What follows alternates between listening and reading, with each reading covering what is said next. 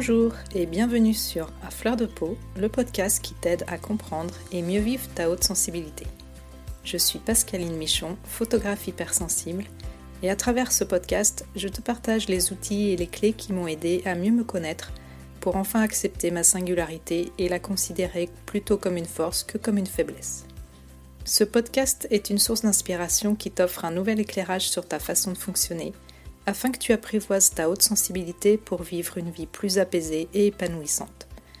Alors je t'invite à t'installer bien confortablement, on est entre nous et je te souhaite une très bonne écoute. Bonjour, je suis ravie de te retrouver pour ce nouvel épisode, j'espère que tu vas bien. Et aujourd'hui on va s'intéresser à la notion du temps. Alors euh, évidemment pas la météo, hein, on est d'accord, mais bien le temps euh, comme période au cours de laquelle se succèdent des événements. Ça fait un petit moment justement que je mûris ma réflexion par rapport à ce thème et notamment euh, dans mon expérience euh, de vie quotidienne aussi. Et finalement j'ai eu envie de l'aborder à la suite de l'épisode sur la solitude dans lequel j'en ai un petit peu parlé. Entre-temps, il y a eu aussi l'épisode euh, sur l'adolescence que j'ai enregistré avec Saverio, mais là aujourd'hui je reviens à un épisode solo, donc on va parler du temps.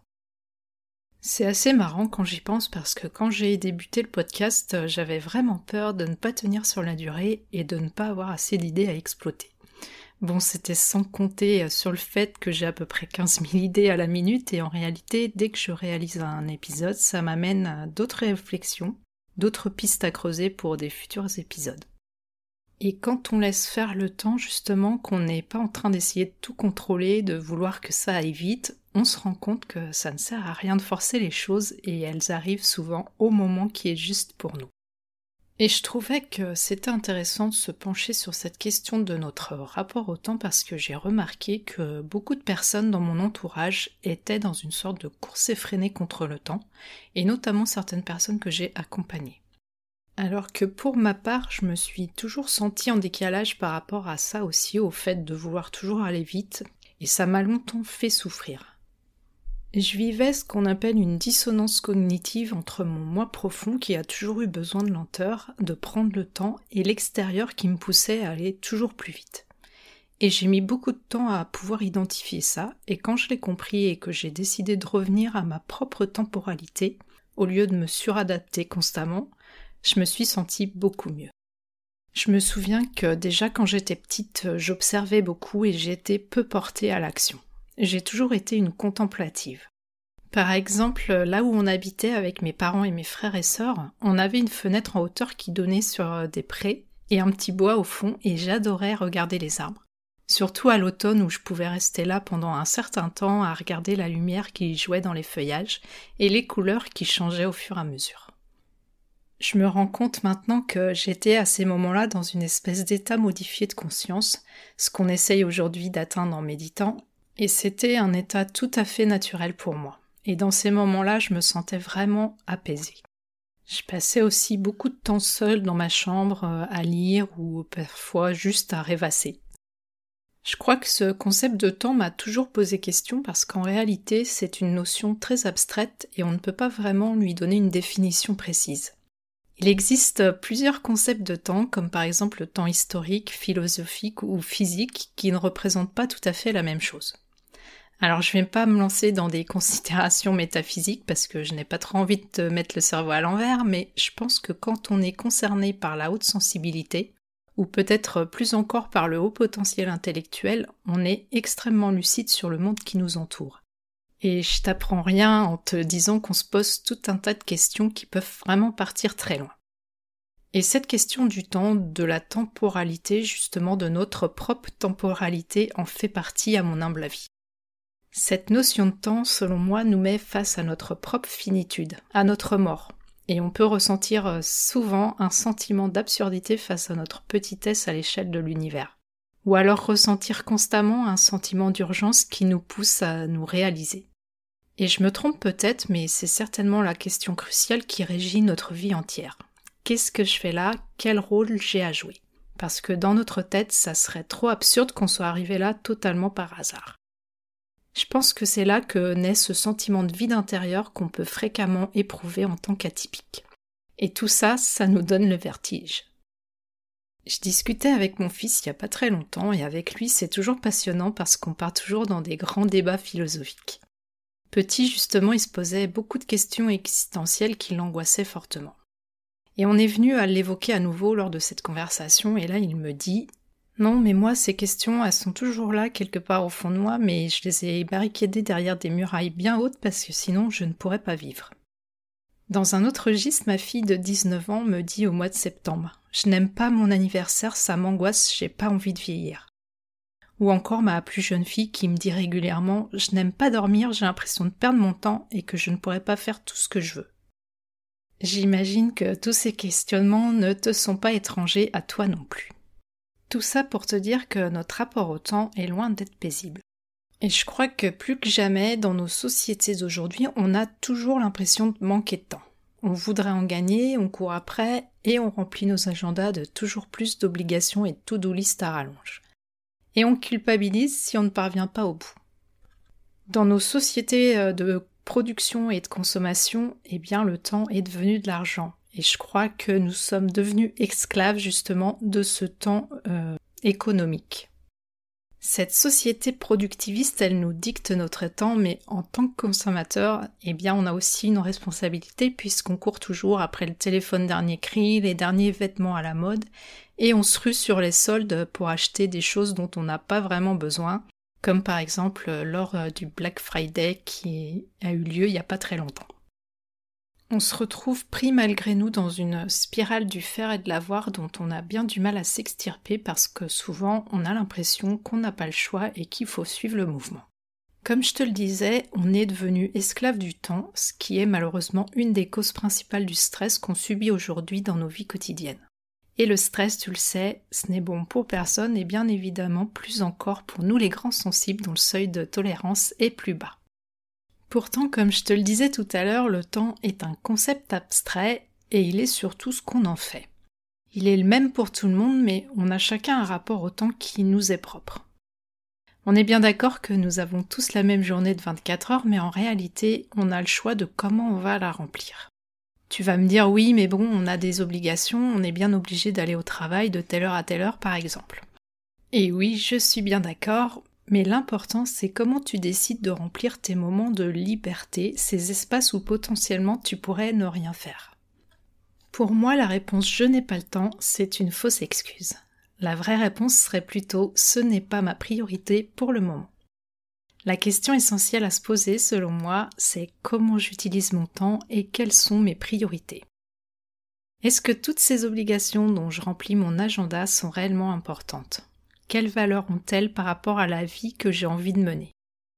Il s'agit vraiment de remettre de la conscience sur la manière dont on occupe son temps. Et ça, c'est presque impossible si on ne ralentit pas justement, si on ne prend pas le temps de se poser avec soi-même, de regarder à l'intérieur de soi ce qui émerge et ce qui fait vraiment sens. Et là, je fais le lien avec l'épisode 54 de la saison 2 sur les croyances limitantes. Peut-être que si tu n'arrives pas à ralentir, si tu te sens coupable quand il s'agit de prendre un petit peu de temps pour toi, c'est parce que on t'a peut-être répété quand tu étais plus jeune Allez, dépêche-toi, ne perds pas ton temps avec ça, allez, on n'a pas le temps. Ou bien encore du fait de ton fonctionnement différent, tu as cherché l'approbation des autres et notamment de tes parents dans tes actions pour être aimé et reconnu et que pour toi inconsciemment maintenant, ne rien faire c'est ne pas exister, ne pas être digne d'être aimé. Et donc tu remplis frénétiquement ton agenda pour avoir l'impression d'exister. Tu définis ta propre valeur sur ce que tu fais et non pas sur ce que tu es véritablement. Comme je le mentionnais également dans l'épisode sur la solitude, chez certaines personnes le fait d'être speed tout le temps, c'est aussi une sorte de fuite en avant, pour ne pas être amené à se regarder en face, pour ne pas se confronter à ce qu'il y a à l'intérieur d'elle-même parce que ça fait peur. Ça peut être dû aussi à cette espèce de sentiment d'urgence qu'on peut ressentir très fréquemment quand on est atypique en relation avec cette hyperconscience de notre propre finitude. On voudrait pouvoir réaliser tout ce qu'on a dans notre tête et malheureusement on s'imagine que le temps qui nous est imparti ne sera pas suffisant. Pourtant je suis convaincue pour ma part que ralentir est une des clés pour se sentir mieux Paradoxalement, pacifier notre rapport au temps peut nous aider à mieux accepter notre condition d'humain mortel.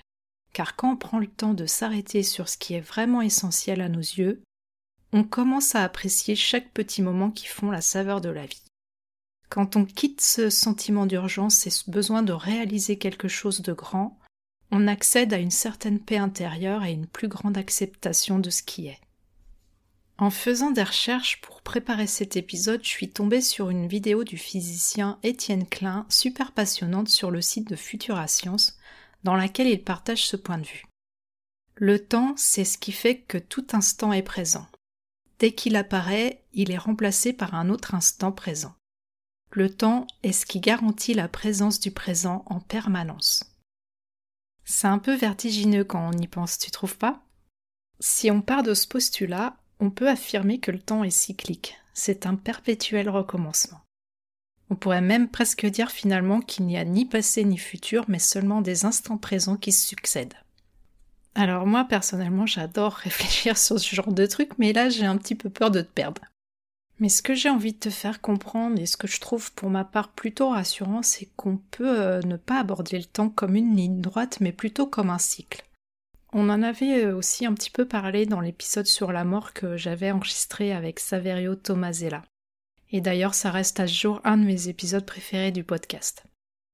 Quand on aborde euh, le temps comme un cycle ou comme un perpétuel recommencement, un petit peu comme euh, dans les civilisations primitives ou antiques, ça permet de s'inscrire dans le cycle de la vie, du vivant et de se sentir faire partie d'un grand tout, de quelque chose de plus grand que soi. Et personnellement, c'est un sentiment qui m'apaise beaucoup. Comme je te le disais au début de cet épisode, j'ai toujours ressenti ce besoin d'expérimenter la lenteur. Ça fait partie de moi et c'est ce qui me permet d'entrer dans des états d'introspection profonde et de mieux me connaître. Pourtant, j'ai aussi des moments où ça ne va pas assez vite pour moi, où je m'énerve parce que je perds patience quand les choses ne vont pas comme je voudrais qu'elles soient. Je te rassure, je suis bien loin d'être aussi calme qu'un moine tibétain. De l'extérieur, on me perçoit souvent comme quelqu'un de très calme, de très posé, alors qu'à l'intérieur ça bouillonne et ça fuse dans tous les sens. J'ai vraiment besoin de ces moments de calme pour apaiser mon mental, sinon je ressens beaucoup de tension intérieure et ça devient très vite invivable pour moi. Et euh, c'est justement dans ces moments de ma vie où j'ai essayé d'être un petit peu comme tout le monde, de réaliser des objectifs, de me plier à une vie euh, trop remplie, que j'étais euh, à chaque fois au bord de l'implosion. Et depuis ces dernières années, j'essaie vraiment de ralentir, d'écouter mon besoin de lenteur sans culpabiliser. Et ça, crois-moi, ça n'est pas simple, je ne vais pas te dire le contraire. Ça demande vraiment de faire abstraction de ce que les autres pourraient bien penser de toi, et quand tu as été accro à leur approbation toute ta vie pratiquement, eh bien c'est compliqué, on ne va pas se mentir. Mais en fait, euh, ma santé mentale, elle en dépend vraiment et je me rends compte que j'ai toujours finalement aspiré à une vie plus simple et beaucoup plus slow. Si je devais résumer à présent en quelques mots tout ce que je viens de te dire depuis le début de l'épisode, en ce qui concerne le fait de pacifier son rapport au temps, je dirais que il s'agit en fait de passer du faire et de l'avoir à l'être. Être soi, s'écouter et se respecter. Si tu as toi-même un petit peu de mal à ralentir et à prendre du temps, je t'invite à te poser cette question. Qu'est-ce qui est vraiment important pour moi? Essaye de remplacer les il faut, les je dois par qu'est-ce que je choisis de faire. Essaye de ressentir euh, l'énergie dans laquelle tu te trouves par rapport à toutes les tâches que tu as à faire. Par exemple, euh, ça peut être tout simplement je choisis de faire le ménage dans cette pièce parce que je me sens bien quand la pièce est propre et aérée tu vois que tu ne seras pas dans la même énergie si tu te dis ça m'emmerde de faire le ménage mais j'ai pas le choix, faut bien que je le fasse. La clé pour moins subir, c'est d'être pleinement engagé dans ce qu'on fait et pleinement présent. Et évidemment de pouvoir choisir ce qu'on a vraiment envie de faire. Je t'invite justement à prendre du recul par rapport à toutes ces soi-disant obligations que tu t'imposes et à lâcher prise sur cette illusion de devoir tout contrôler. Fous-toi la paix, comme dirait Fabrice Midal. Parce que oui, je te l'ai déjà répété de nombreuses fois, on est vraiment très fort pour s'inventer toutes sortes d'obligations, tout ça bien souvent pour paraître irréprochable aux yeux des autres. Et malheureusement, c'est souvent inconscient. Je crois que c'est très important de se laisser des espaces où il n'y a pas d'objectif à atteindre, pas de tout de liste à cocher, et de s'autoriser aussi à sortir de cette pression sociale de toujours faire plus et plus vite. Il faut aussi apprendre à déléguer parce que contrairement à ce que notre petit ego aimerait bien croire, on n'est pas indispensable. Et malheureusement, en tant que grand sensible, on a souvent cette fâcheuse tendance à vouloir porter le monde sur nos épaules. Et je dis consciemment euh, vouloir parce que souvent on s'en rend pas compte, mais quelque part, ça nous donne l'impression d'être utile et d'avoir euh, un petit peu de valeur. Et on aime bien justement se complaire euh, inconsciemment, bien sûr, dans la plupart du temps, dans ce fameux rôle de sauveur, et parfois même de victime. Mais malheureusement, ça ne nous rend pas plus heureux pour autant, bien au contraire, parce qu'on agit en fonction des autres et pas pour nous-mêmes. Je sais que c'est bien souvent difficile à comprendre tant qu'on ne l'a pas vraiment expérimenté, mais plus on prend du temps pour prendre soin de soi, plus on est en capacité d'être une ressource sur laquelle les autres peuvent s'appuyer, tout ça sans qu'on s'épuise. Et j'ai bien envie de te dire de ne pas trop prendre la vie au sérieux. Au final, tu le sais, on va tous finir par mourir un jour ou l'autre. Malheureusement, on ne sait pas quand ça peut arriver, donc autant choisir sa vie plutôt que la subir. J'aimerais que tu réfléchisses à cette question en toute conscience. Si on t'annonçait que tu dois mourir dans un mois, qu'est-ce que tu choisirais de faire réellement? Avec qui tu aurais envie de vivre tes derniers instants? Est-ce que tu choisirais vraiment de boucler ce dossier qui te semble si urgent maintenant, quitte à sacrifier du temps que tu passes avec euh, ta famille ou tes proches? Je crois que cette question peut vraiment amener une réelle prise de conscience sur tes choix de vie. Alors évidemment, euh, c'est pas le but de se culpabiliser de quoi que ce soit, mais ça permet d'ouvrir un espace de réflexion, à mon avis, pour commencer à entamer un véritable changement de perspective. Pour conclure, j'avais envie de te partager cette petite anecdote. Quand j'ai commencé à préparer cet épisode, j'ai tapé dans ma barre de recherche internet pacifier son rapport au temps. Et je suis tombée directement sur des interviews et des vidéos de Thomas d'Azembourg qui utilisait exactement ces mots-là. Et ça m'a fait sourire parce que c'est quelqu'un que j'apprécie beaucoup. Dans la petite vidéo que j'ai commencé à regarder, il disait Nous avons besoin de pacifier notre rapport au temps. Nous avons créé un rapport au temps hostile. Le temps, au lieu d'être vu comme un allié, un ami qui nous permet d'aller vers nos projets, vers nos aspirations, est vécu comme un ennemi. C'est une des raisons qui m'a amené en thérapie. Je me battais contre le temps, je courais tout le temps. Si tu ne connais pas Thomas d'Azembourg, euh, il est psychothérapeute et il est spécialisé euh, dans la communication non violente. Et personnellement, j'ai suivi une de ses formations assez récemment, que j'ai beaucoup appréciée. C'est aussi l'auteur, entre autres, euh, d'être heureux, ça n'est pas nécessairement confortable, ou encore cesser d'être gentil, soyez vrai. Et son dernier livre s'intitule Notre façon d'être adulte fait-elle sens et envie pour les jeunes? Alors euh, personnellement, je n'ai pas encore lu ces livres parce que figure-toi que j'ai une liste de lecture qui fait à peu près 3 km et j'ai pas le temps de tout lire ce que j'aimerais bien lire.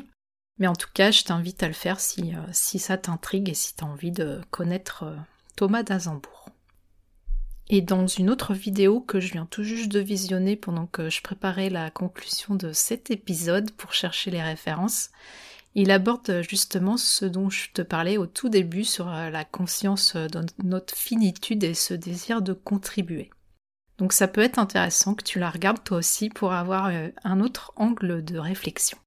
Comme d'habitude, euh, je te mettrai les références dans le résumé de l'épisode pour que tu puisses retrouver ça sur ta plateforme d'écoute préférée.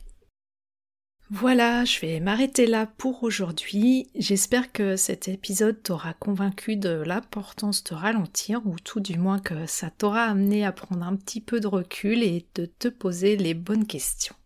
Si tu as l'impression justement d'être sous stress constamment, d'être euh, surmené, de courir d'une activité à l'autre sans avoir le temps de souffler, eh bien il serait peut-être temps justement que tu t'interroges sur le rapport que tu entretiens avec le temps. Je te laisse donc tout à ta réflexion et je te dis quant à moi à très vite pour un autre épisode. À bientôt! Voilà, je te remercie pour ton écoute. J'espère que cet épisode t'aura été utile. Si tu l'as apprécié, je te serais vraiment reconnaissante de me laisser un avis et surtout un maximum d'étoiles sur Apple Podcast pour m'aider à le faire connaître. N'hésite pas non plus à le partager si tu penses que ça peut être utile à d'autres personnes. Tu peux retrouver tous les épisodes sur mon site internet à l'adresse suivante www.pascalinemichonphotographe.com dans la rubrique podcast. Le podcast est aussi bien sûr disponible sur toutes les plateformes d'écoute principales. Si tu as envie d'échanger avec moi à propos de l'épisode, j'en serais vraiment ravie. Pour ça, tu peux me contacter sur Instagram, là où je suis la plus présente. Le compte, c'est tout simplement à fleur de peau podcast avec des tirés vers le bas entre chaque mot. En attendant, je te donne rendez-vous la semaine prochaine pour un nouvel épisode. À bientôt!